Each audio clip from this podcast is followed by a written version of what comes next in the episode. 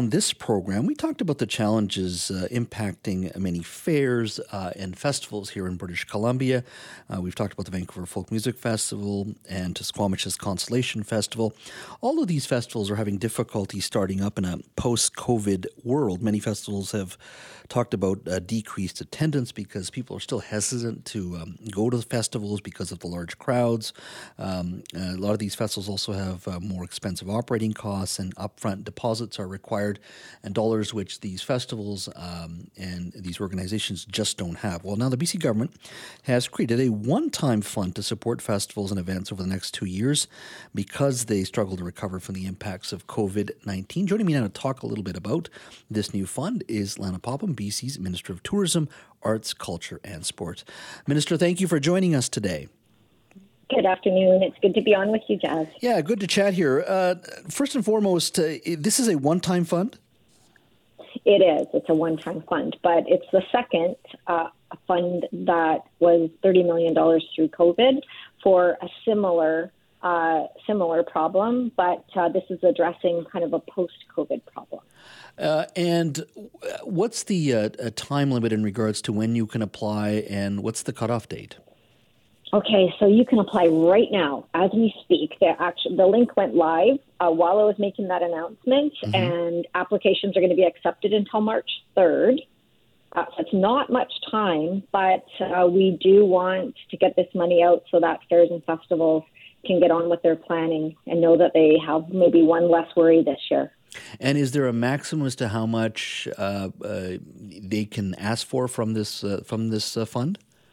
Yeah, it's two hundred and fifty thousand dollars max, um, and we do see some of our, our larger events taking advantage of, of that amount.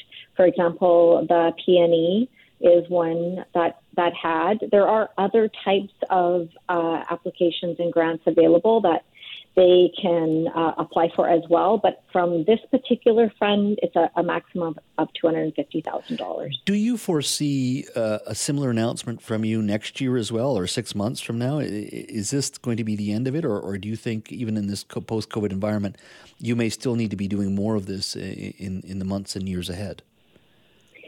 We're really hoping that this allows for fairs, festivals, and events to um, take a bit of a breather in their worry, but also to kind of look at their business plans for the for the next year and um, address some of the problems that we see that are facing everyone. Uh, and it's not just in BC; it's all over North America around just the costs of of doing business.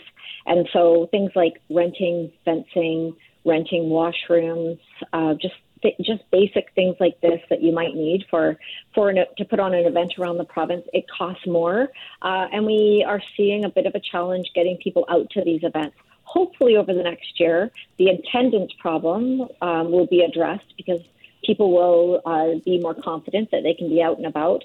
But business plans and in the uh, for the future have to address kind of the challenges we see now. So this is a one-time fund. Uh, I don't. We're not planning on doing this again, but of course we'll co- continue to listen to the folks that are doing these types of things. And just to confirm, the the 30 million uh, comes out of the one-time 5.7 billion dollar surplus that the the province. Uh, uh, is dealing with right now, which is a which is a great news story. It's a one, but it's one time. That's the money's coming out of the five point seven billion. Yeah, it's coming out of the end of year contingency funding. Um, so, yeah, so it is one time. Um, but uh, there was a lot of relief today because we we know um, that there's a, a, a, huge challenge right around the province with with fairs, festivals, and events that are trying to see what they can do for this current year. This fund uh, will um, take into account anything that's planned this year or next year. And uh, we just you know, you men- mentioned the Sea um, Constellation Festival. Mm-hmm. They've already contacted us saying how relieved they are. So it's, uh, the Folk Fest, of course, stood up and, and I was able to give some statements today as we made this announcement. This might not be what allows Folk Fest to get past the finish line, but they said it's sure going to be able to help them, and they're even entertaining putting a festival on this year because of it. So, so that's great. So, so just to just to confirm here, so the Squamish's Constellation Festival, so they've already reached out today uh, after this announcement. Yeah, and they said that they're relieved to hear about it. So uh, that made us feel great. and Folk Fest did with us during the am- announcement and said it, it allows them to feel hopeful mm-hmm. and it opens up possibilities, which is great. So the last time this, the last year we had uh, a similar fund that was uh, announced, and just to tell you kind of the impact it has on the province, the the fund supported 682 fairs, festivals, and events 682, and that was province wide. In fact, it covered 134 communities throughout the province. So um, there's relief from one end of BC to the next. Yeah, I think people sometimes forget. We always think PNE or the Folk Music Festival, in this case, the Squamish uh, yeah. uh, Constellation Festival, but there's or there are myriad of festivals throughout this province. I think even growing Absolutely. up in the Cariboo, uh, Williams Lake Stampede, but there's the Seafood oh, yeah. Festival. I'm thinking in in, uh, in, I think it's Comox, and there's many others uh, all over this province, and and they all do great work and they they bind the community together, and they're so vital. So glad to hear about this announcement. So hopefully it'll help uh, save a lot of these big festivals festivals and small ones as well. And uh, they we can, sure hope so. Yeah, so yeah, we. we. sure hope so. And you know, um, if I can just make a, a, request and ask of the listening public.